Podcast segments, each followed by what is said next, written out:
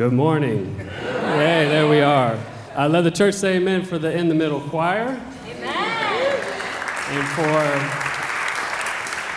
our uh, conductor, Allison Mickelson. I let the church say amen for Dion uh, as well, leading us in some Aretha Franklin this morning. It, it took me back to an all boys summer camp in Alabama where I tried to convince everyone to sing that song to the sister girls camp, and I was outvoted 20 to 1. Uh, so you make me feel like a natural woman. So, but we definitely lift up uh, the spirit of Aretha Franklin this morning, and you'll hear more uh, coming forward. Uh, my name is Rob Stevens. I'm Minister for Congregational Life here, and on behalf of Jacqui Lewis, our senior pastor in consistory, uh, we say welcome. Uh, who's here for the first time? If you could raise your hand. Uh,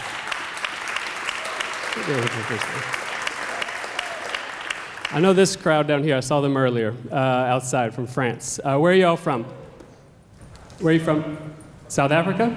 Ah, okay. I think I know why you're here. From the Bronx, all right. Who else?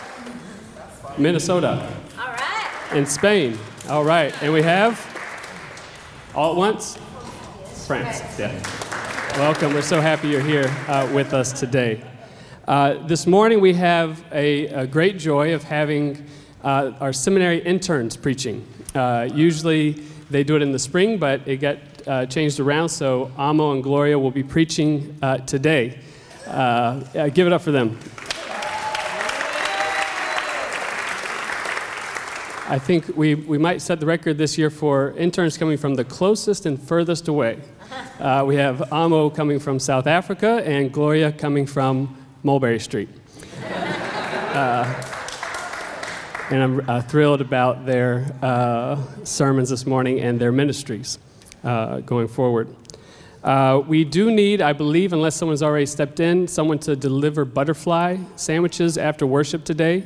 If there's any volunteers, please come. If you, if you feel it right now, go ahead and put your hand up and I'll come get you. Great, Maria. Wonderful. All right, yeah, come see us afterwards in Maria. Thank y'all. Um, we have a soccer game on September 8th, which is a little bit away, but we need people to sign up, and it's, the information is here. We're going to go see. Mm, maybe I should look. Uh, who are we going to see, Marta? New York City Football Club. There we go, against DC United. Big game uh, at Yankee Stadium. So please sign up to go with Marta. Some of y'all went to the beach yesterday. Uh, these are some of our summer uh, mixers. Uh, plenty of justice things that went out in the world, some opportunities to volunteer uh, in the list serve last week, and continue to look out for those in the Ready to March. And of course, uh, we are spending our time in August planning, so look out for lots of exciting education. We're going to have Revolutionary Love uh, conference like events all year uh, this year. So, starting September 9th, we'll have something after the second worship. Uh, the politics of faith is the theme, and so be on the lookout for those as well. And I think that's it. Please uh, prepare your hearts for worship and stand for our opening hymn. This morning, you have heard Anne Wazell, you will hear Branch Woodman, and you will hear Dion McLean Freeney soloing. I just wanted to speak those words into the earth.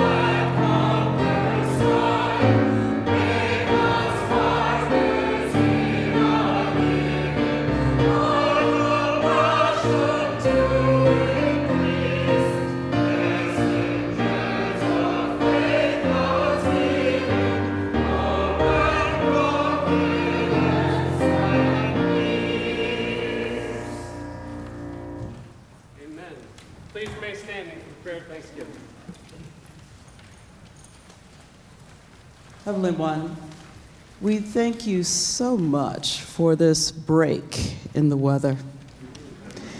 We thank you for these moments of rest and relaxation, of recreation, of joy, of loving, of caring, moments to reconnect, moments of celebration, moments of sometimes sheer exhaustion. We thank you for reflection as we celebrate the life of Aretha Franklin, the voice of freedom and the movement, and of summer. We thank you for this time, this time here at Middle Collegiate Church. We thank you for what's to come and what has passed. We thank you. In your name we pray. Amen.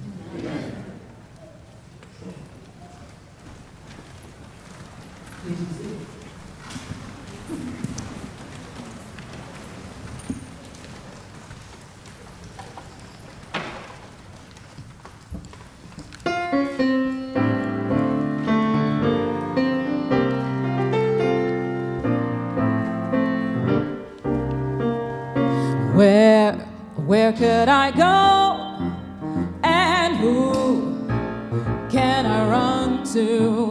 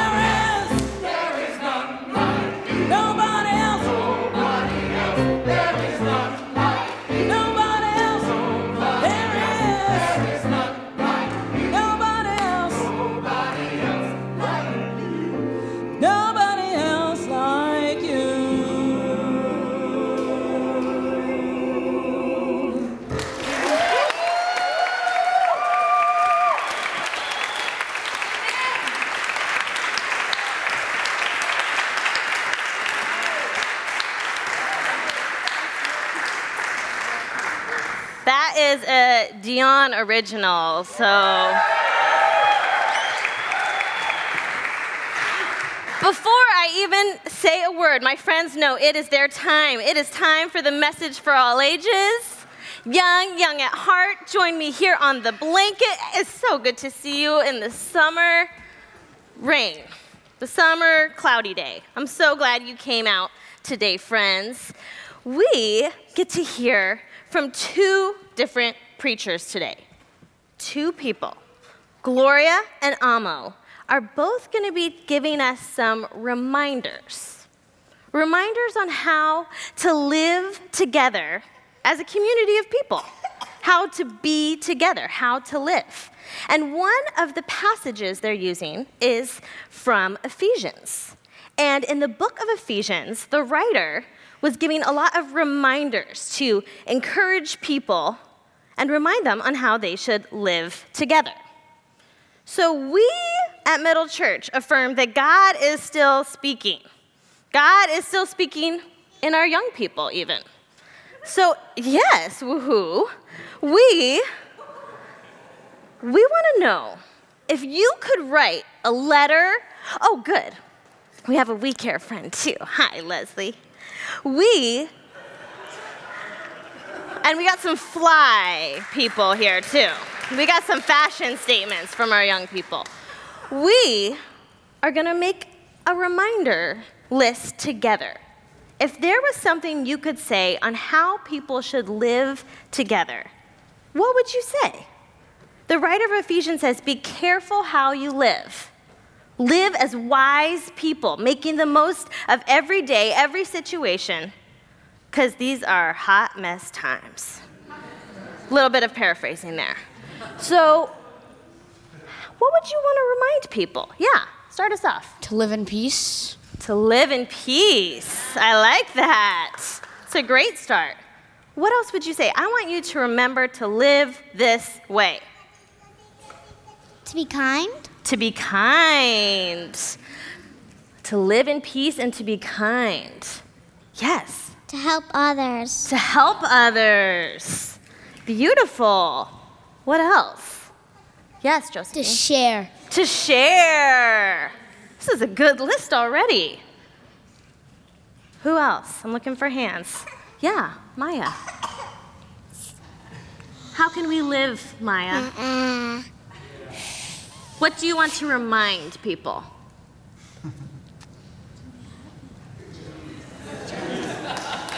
I, I think you remind us every week to dance to the music, Maya. Maya's got some moves, y'all. Once the move, music starts in the worship, she starts twirling and jumping. One, yeah, same. um, help people love. Help people love? I like that. Help people love. Genevieve, did you have one? Thought I saw your hand. No? Oh, no. Okay. I think this is a g- good list to, how did you phrase it? To live in peace, to be kind, to share, to help people love, to dance to the music. These are some good reminders. Thank you for helping us make this list, you guys. The grown-ups are listening. I guarantee that. They are tweeting out some of these reminders right now on their phones. Let's say a prayer, remembering that we are thinking about how we live together as a community and reminding each other about these things when we come together at Middle. Let's pray. Dear God, we want to think about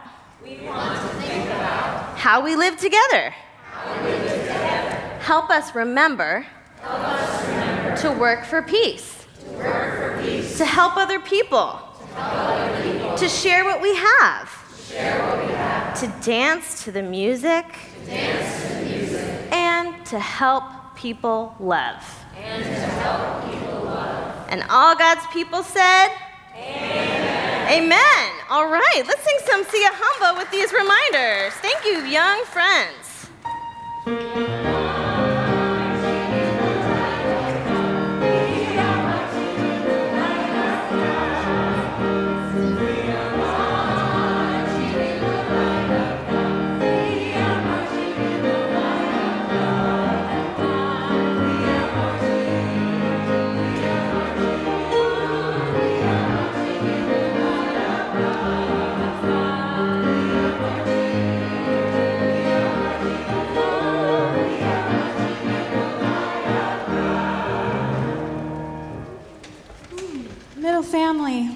Join me and put your hands um, facing up and possibly on the top of your legs as you sit down? And I invite you to take a very deep breath into the center of your being.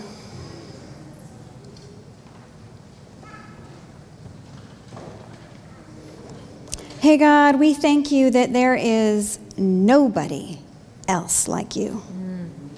We thank you for dancing children and who children who speak the truth. We thank you that we can feel your love through them. And we thank you on this day, on this morning, we are invited to exhale, to have your loving arms wrap around us. We have a lot of questions, and often we just say we're fine. But um, we just ask right now that we can be fully ourselves in your arms. We've got some sick moms and dads, some struggling daughters and sons, and we ourselves are grieving losses, people, or expectations that we don't always know how to process.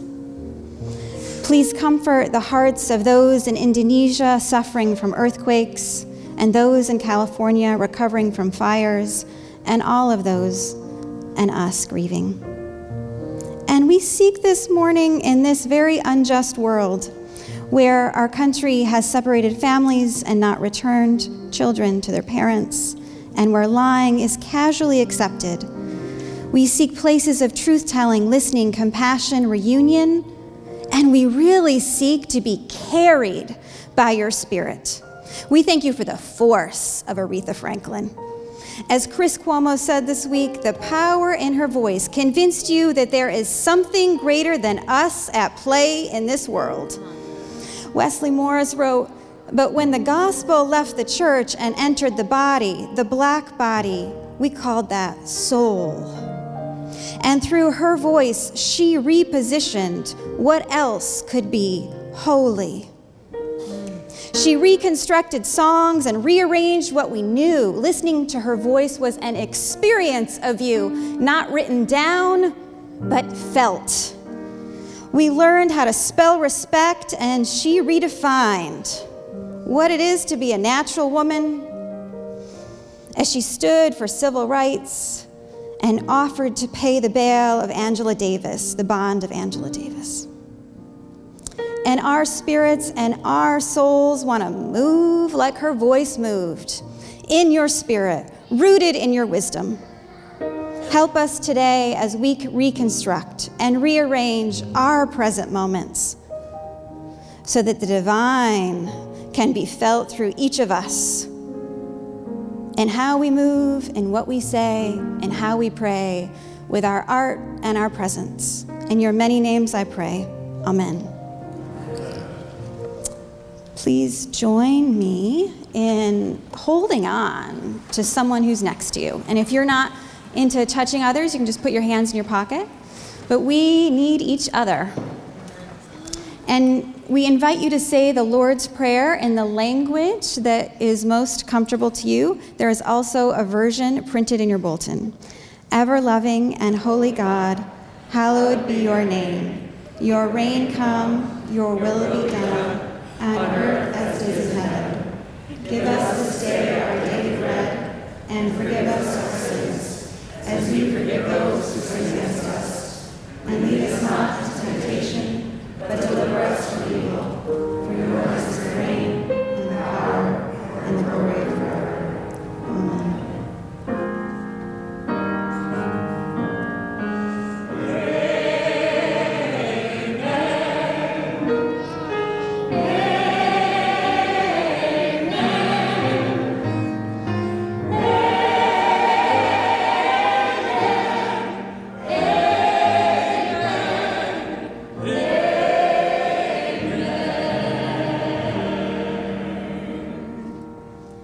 Please pass the peace with those you don't know as well as those you know.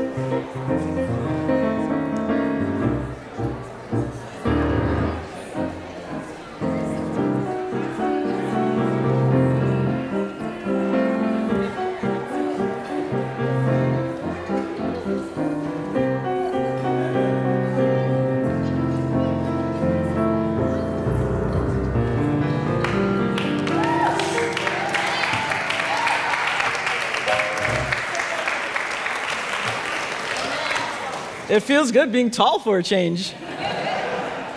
Good morning, Middle Church. It's an honor to be up here. Thank you.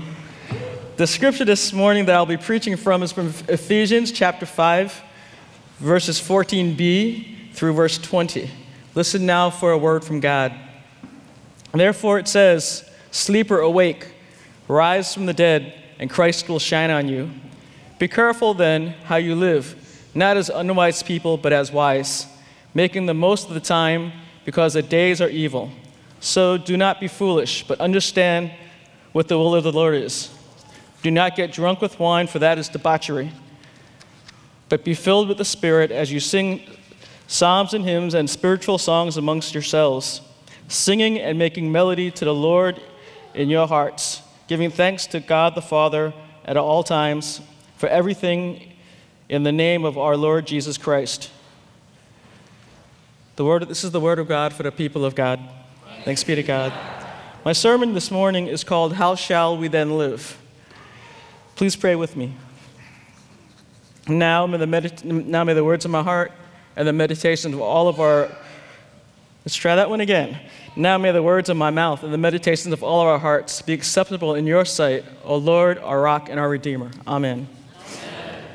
A little bit of a backstory here though ephesians appears to be a letter from the uh, apostle paul to the church of ephesus scholars now believe that it was actually a general statement of faith emerging from a community in the tradition of paul several decades after his death the earliest records of the text do not actually contain the word Ephesians, I'm sorry, Ephesus, at the beginning of the chapter 1.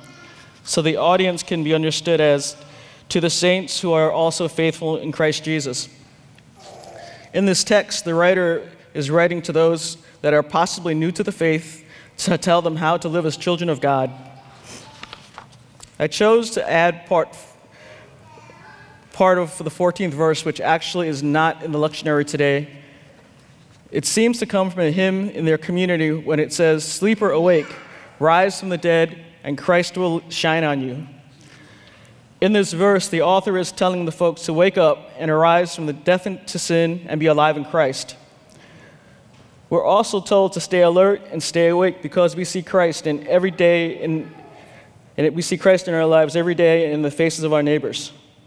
The verse, the, this verse tells me that we need to stay on our toes because God may be sending someone or something in our lives for a purpose.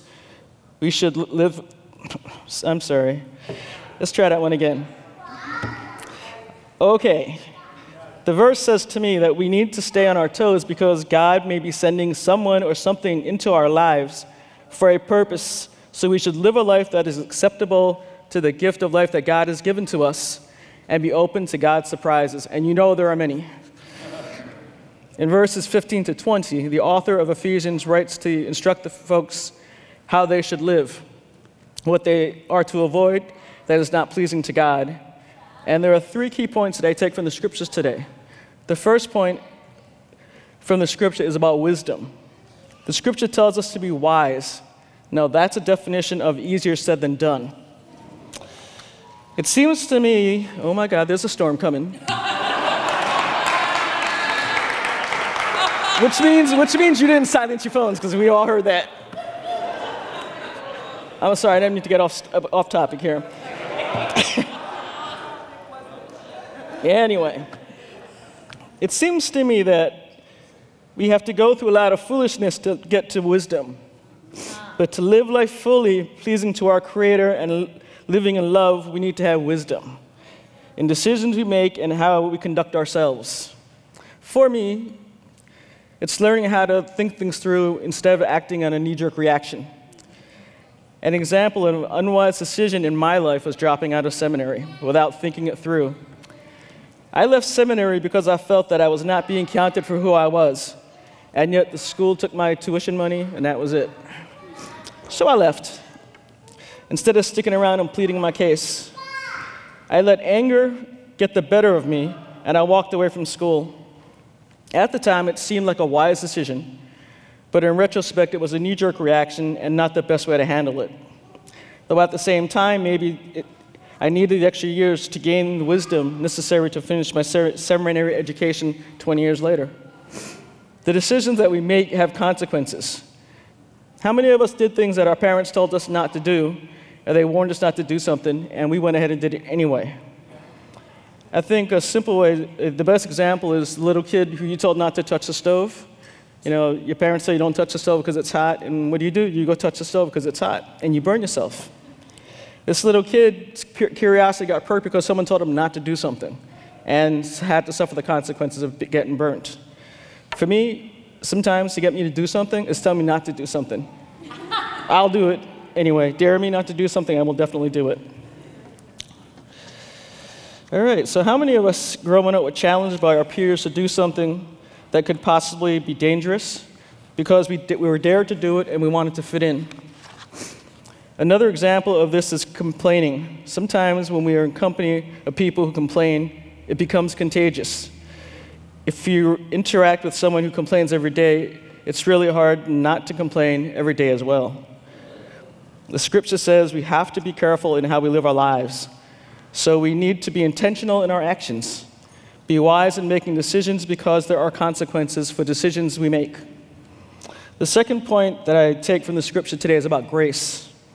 The writer reminds the church that the cost of Christ's grace, sorry, that the cost of Christ's sacrifice so that we can be free. One preacher says it in this manner God took all our sins, shortcomings, faults, and mistakes and dumped them in an ocean far away and then put up a sign that said no fishing. However, I know last week the kids told us not to throw nothing in the ocean, right? But I like this metaphor all the same. God came into the world for us so that we could, we could live and it's our job to extend that love and grace to others. When I think about my life and, my, and grace in my life, I think about all the second chances I've been given over the years and all the messes I've made. And when I think about grace, I think about this church. Because when I walked in those doors 20 years ago, nobody cared, nobody said anything, nobody questioned me why I was here. I came in here, I was a hot mess, but y'all said, have a seat, it's all good. And I am very grateful for that. And if you feel like a mess today, don't worry because you are not alone. We are all feeling that way sometimes. And the third point I, make, I take from the scripture is about community. The writer suggests that instead of being drunk with wine or worldly things, we should be drunk with the Holy Spirit. And in doing so, we should sing hymns of praise and a community and as a community of believers give thanks to God for God's goodness. Nothing about this journey is supposed to be done alone or in isolation. Yet it seems important to find quiet times of solitude where we pull away to pray and recharge, but that's not leaving community. Isolation is when we let ourselves be out of relationship with the community, where we think we can do it all on our own. So, what does that look what does that look like and how does this apply to us in this world today? In this time in which we are in this time in which we are living where we are inundated and bombarded from all sides by news 24 7, where it seems like hate is front and center because of the rhetoric that has been spewed out from our elected officials. The idea that it is okay to deny basic human rights, such as access to decent health care, education, living wages, separating children from their parents because of their immigration status, where the value of a person is based on the color of their skin or the economic status, that is not okay. As believers, we cannot sit by and watch and, as hate and fear dictate our lives. If we are filled with the Holy Spirit, then I say that that requires us to take action, to stand with those who are being neglected, singled out by this government, and showing up and standing on the side of justice. The writer of Ephesians is telling us, as believers, we are to live in community as children of God, to live in love, and to walk the walk. The writer is calling for the church to walk in love instead of walking in the shadows of sin. And we are encouraged to live by the fruit, by the faith as we try to follow Jesus' example of living in love and justice. We will also bear the fruits of the Spirit that Paul wrote about in the book of Galatians. The fruits of the Spirit that are described in the message translation as affection for others, exuberance about life, serenity, a willingness to stick with things a sense of compassion, a conviction of basic holiness permeates things and people, loyal commitments, not needing to force our way into lives, able to marshal our energies wisely. We know them as love, joy, peace, long suffering, gentleness, goodness, faith, meekness, and temperance. These fruits are in use and available to us when we walk in the Spirit of God. So, as we strive for these fruits in our families, our communities, in this church, in our lives, I leave you this morning with three points. One, wisdom. Be intentional and careful in how you live your life and the decisions you make. Number two, living grace, remembering the grace extended to us by God. And number three, community. Being a child of God requires us to live in community with one another and to support one another. Amen.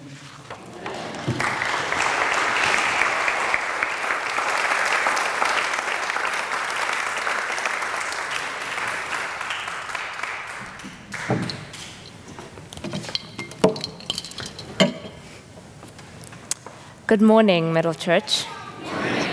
Um, today I'll be reading from the Gospel of John, chapter 6, verse 51 to 58. I am the living bread that came down from heaven. Anyone who eats this bread will live forever, and this bread which I will offer so this world may live is my flesh. Then the people began arguing with each other about what he meant. How can this man give us his flesh to eat? They asked. Jesus said again, I tell you the truth. Unless you eat the flesh of the Son of Man and drink his blood, you cannot have eternal life.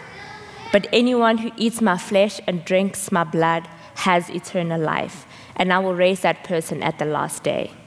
For my flesh is true food, and my blood is true drink. Anyone who eats my flesh and drinks my blood remains in me, and I in him. I live because of the living Father who sent me. In the same way, anyone who feeds on me will live because of me. I am the true bread that came down from heaven.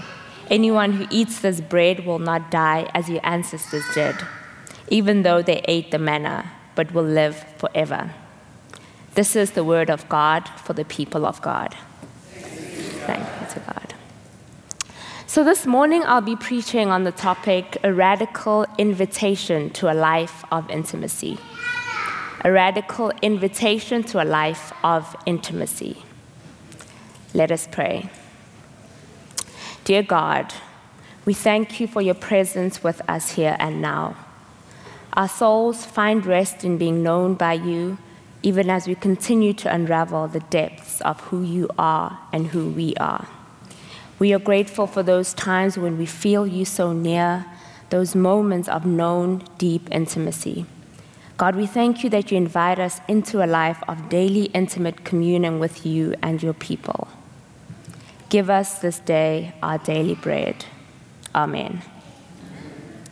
So, in this passage, Jesus invites us to eat and drink, to eat his body and drink his blood, and in so doing, we will find life. This sounds like a grand promise following Jesus' perplexing request to merely eat and drink. So much so that even the people around him were arguing among themselves, asking, How can this man give us his flesh to eat? Perhaps sarcastically, literally, or maybe they were genuinely confused. In their questioning, we see Jesus respond simply by reiterating what he just said to them. Unless you eat the flesh of the Son of Man and drink his blood, you cannot have eternal life within you. By responding in this way, it's as if Jesus is uncovering a much deeper questioning for them and for us. A question they were wrestling with and not fully able to bring to the surface. Perhaps they were also not ready to sit with the reality of the choices they would need to make if they connected with the profound question Jesus was asking them Will you choose life? See, questions are interesting. Sometimes in our questioning, there's a truth we know that we're not ready to sit with. I can imagine myself being one of these people arguing and questioning sarcastically and defensively. As many of you know, I'm from South Africa, and I remember several years ago being asked by people I met at a book club if I'd ever thought of going to seminary. Of course, I responded with shock, demanding where they would get such an idea from. Though, even in that moment of shock and questioning, there was a part of me that knew exactly why they were asking me that. Instead of sitting with the truth that they were revealing to me in that moment, I questioned it. I wasn't really ready to hear what they were saying to me. And more so because of the decisions I would need to make in choosing to go to seminary. It was a hard decision to make, leaving the corporate world, feeling like I'm disappointing my parents, and defying societal pressures. See, there are times in life when God will offer us an opportunity to choose life, even as it may mean the death of other parts of us. In choosing life, it might result in feeling like we're betraying those we love. The walk of faith at times comes with disappointing those who love us. And so choosing to act confused and asking more distracting questions of God to avoid God's calling may be easier and safer for that moment. But it does come with its own share of hardships and disappointment and frustrations. And so, either way, it is hard. Um, Anne a professor of psychology and religion, helps us from a psychological perspective to understand how our questioning can enable us to enter into a moment of intimacy with God. She reminds us that when we pray, each time we ask for help, oh, sorry, we pray every time we ask for help, understanding, or strength in or out of religion.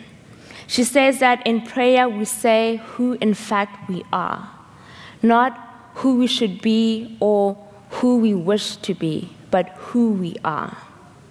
I believe that as Jesus asks us to commune with Him and choose life, He's also asking us to connect with who we are. Communing with God is an extension of our prayers where we can lay ourselves bare before God and enter into that sweet spot of intimacy. It is in this act of communing, of eating and drinking, that allows us to move in a space of intimacy. It allows us to embody this moment of intimacy, ingesting God and ingesting the presence of God. My sister is a speech therapist, and she says that our ability to speak is based firstly on our ability to eat. She says that a newborn baby must be able to suck before they can be discharged from the hospital. Being able to suck and therefore being able to eat is the second most important thing after breathing that a baby needs to survive. The action of eating is essentially their life source. Additionally, a baby's ability to eat is completely reliant on another human being. They're completely vulnerable and dependent. Sucking and the complete reliance during the eating process is so symbolic of how, in the act of communing, intimacy is embodied. We come bare before God, ready to be fed and nourished with the wellspring of life that begets life. So, in God calling us to eat, He's also calling us to be in community. Maya Angelou reminds us that there are very few times we can be more intimate as to share food together. And so, what makes it so hard for us to choose life and enter into this moment of intimacy that God is inviting us into? And I believe it's the relationship we have with our past, present, and future. In this moment of eating bread, in the moments of passing the peace, in the moments of our communing, Jesus is offering a radical invitation to a life of intimacy intimacy with our past, intimacy with our present, and intimacy with our future to enable us to be in an intimate relationship with God, ourselves, and others. An intimate relationship with our past is one that enables us to come bare before God with our heavy burdens and open wounds from the past that get in the way of us choosing life. Jesus, through his own suffering, meets us in our suffering, just as we are when we break bread together, healing us and inviting us into intimacy with him. An intimate relationship with our future is one that enables us to connect with the vision of the end, evoking a radical imagining of what's possible.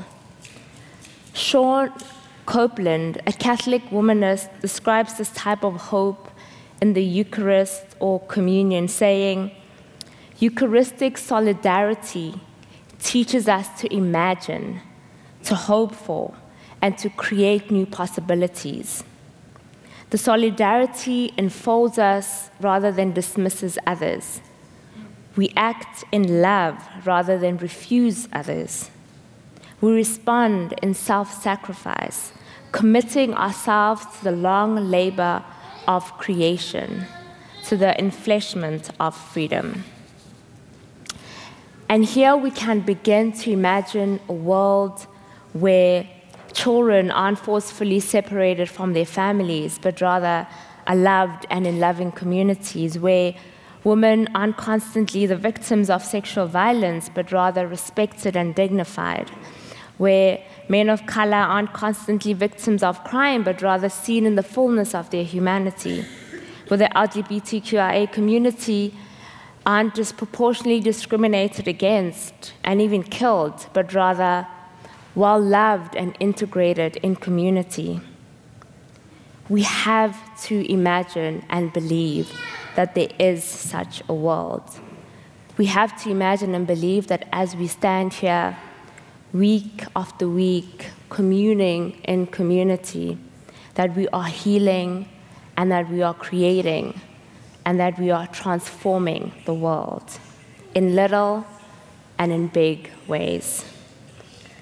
In Jesus inviting us to a radical life of intimacy with the present, He's inviting us to choose life on a daily basis. A call to intimacy is an act of daily choosing life, driven by our remembrance and healing of the past and our correct future imagining and hope. Intimacy with God is a perspective change that enables us to choose and live differently.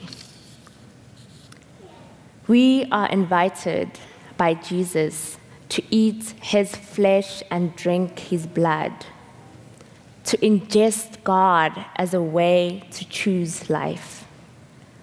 By being in an intimate relationship with our past, with our present, and with our future, we are empowered to step into Jesus' invitation into a life of intimacy. It is here that the beautiful work of grace enables us to choose life moment to moment and day to day. May the grace of God be with you all as you drink deeply of the well of life. May you continue to know God ever so intimately. Give us this day our daily bread. Amen.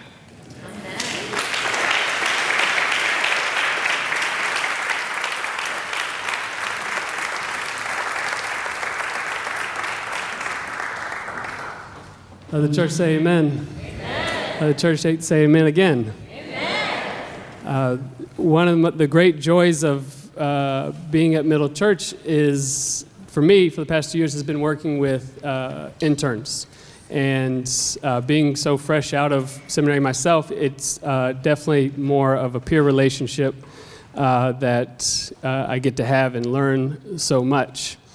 Um, it's one of the most one of the best things we do. And it's something that Middle Church values teaching church, uh, teaching people, and creating leaders, uh, and investing in that. Um, and we have seen uh, interns and people coming out of this church all over the country that are uh, in the church, and Lord knows we need them. Uh, this has not been a great week for the church, uh, or year, or century, uh, millennia.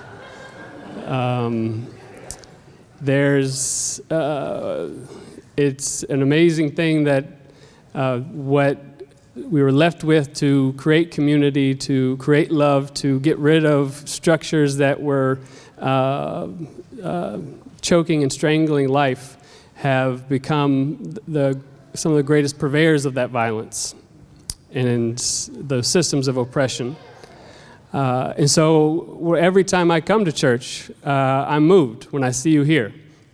Uh, because there is something, there has to be something pretty good uh, that we're looking for for us to keep coming to church after all that church has done. Uh, and many of you know that in your lives. Uh, but what the gospel says in, in programs like our internship is that the, the gospel and our faith will often become fossilized, will become stuck and dog, dogmatized uh, if we aren't careful. If we don't have situ- uh, programs and things like internships to come and bust us up. Both Amo and Gloria have busted me up this year, plenty, and our system. Uh, you can ask them about it later. I uh, asked them to edit just a few things.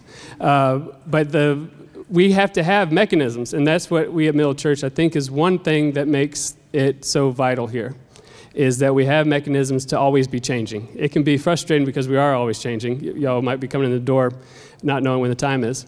But, uh, but we have to be changing.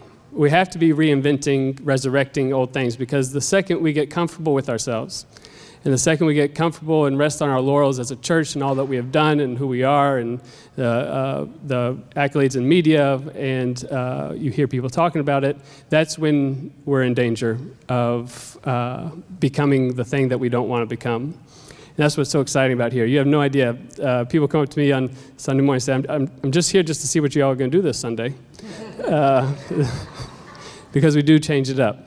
And uh, we need your uh, participation in that uh, change. We are starting our stewardship campaign very early this year uh, because it is so uh, uh, integral to what we're trying to do here to reimagine uh, money in the capital of capitalism. Uh, we have to be talking about it here. And so uh, you'll hear it not just at the end of the year, but throughout the year about how, what is a faithful response to, uh, to money in this world?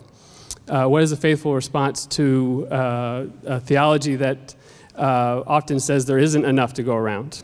that's scarcity. And so you'll be hearing words about God's radical abundance. Graham has been with us this summer doing a wonderful job uh, working around that. Uh, God's radical sufficiency, that uh, in our generosity we can have faith that God is sufficient to take care of us, and that actually we get liberated uh, the more we give. Uh, and so we'll be thinking about that. We'll have Bible studies about that. We'll be uh, having uh, worship about that. Uh, not, not just to fill up these uh, beautiful green baskets that uh, got a bad name last week, but, but to, so that we can be liberated in the world. This is not a separate thing that we do each week. This is part of our worship. And so I hope that you will pray with us this, this year as we do all of that, as we offer now our tithes and our offering to God.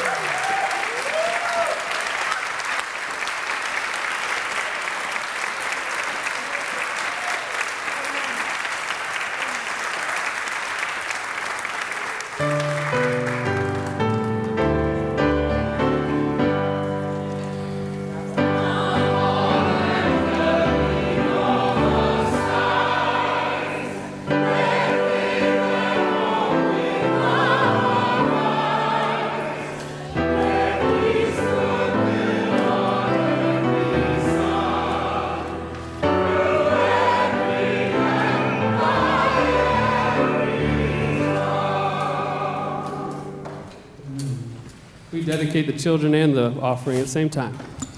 Uh, please pray with me. Oh, loving God, please dedicate these gifts uh, as you order our steps towards grace, community, wisdom, and an invitation to a radical life of intimacy. Order our steps, dedicate these gifts, and dedicate our very lives in the ministries of all those sitting in the pews and those who preach today to your glory, to love and justice in the world. In your many names we pray. Amen.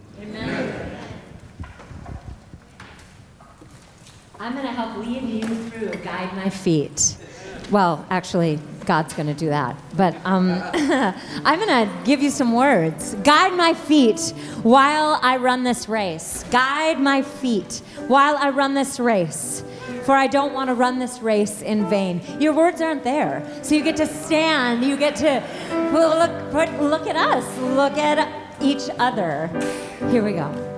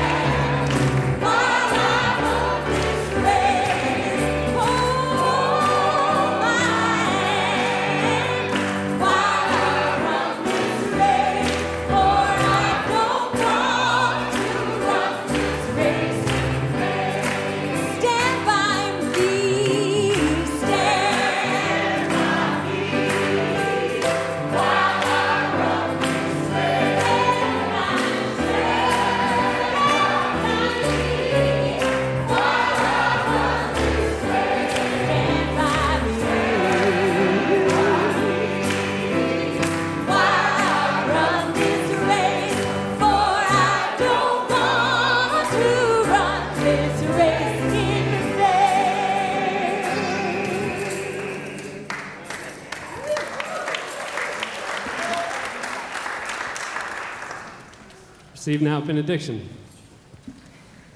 Uh, as you leave, from, leave here from this, day, this place today, may you go in wisdom and with the grace of God that was extended to you and you extend to your brothers and sisters.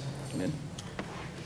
And as you eat and drink this week in community, and may you be reminded of the invitation of intimacy that God gives us, and may you be empowered to choose life and to keep choosing life. Say amen again. Amen. Let us go now knowing that this race is not in vain. No matter what we face, no matter who we lose and what we lose along the way, that God is with us and we have one another. Dear God, now dismiss us from this place, but never from your spirit. We go now in peace and love. In your many names we pray. Amen.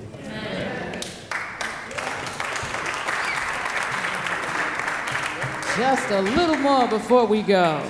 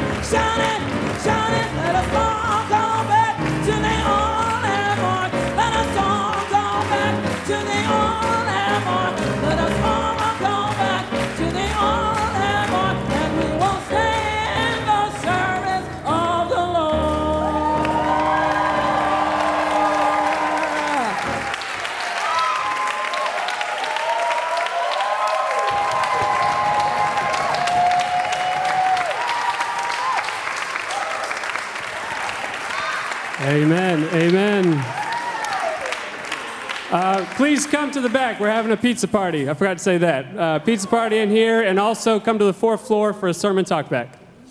Thank you, Dion.